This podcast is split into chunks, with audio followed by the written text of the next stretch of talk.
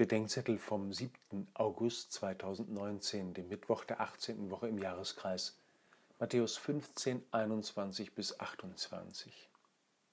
Wieder entspricht Jesus nicht dem Bild, das wir gerne von ihm hätten. Eine Heidin wendet sich an ihn mit einer großen Not. Jesus verweigert sich ihr. Die schroffe Abweisung Jesu ist zutiefst irritierend. Wir können sie nur im Zusammenhang der ganzen Botschaft des Neuen Testamentes verstehen. Es bleibt ja wahr, dass die Gnade Gottes erschienen ist, um alle Menschen zu retten, dass einmal alle Menschen das Heil Gottes schauen werden und dass das Heilswerk Jesu Christi allen Menschen zugutekommen soll. Hier geht es auch nicht um die Frage, ob sich jemand und wer diesem Heilswillen Gottes dauerhaft widersetzt oder nicht.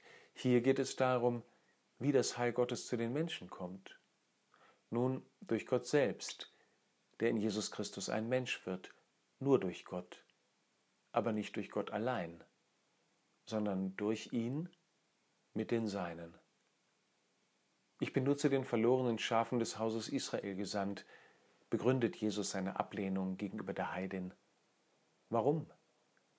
weil es Israel, weil es sein Volk ist, durch dessen Zeugnis er selbst durch alle Zeiten und an allen Orten zu allen Menschen kommen will.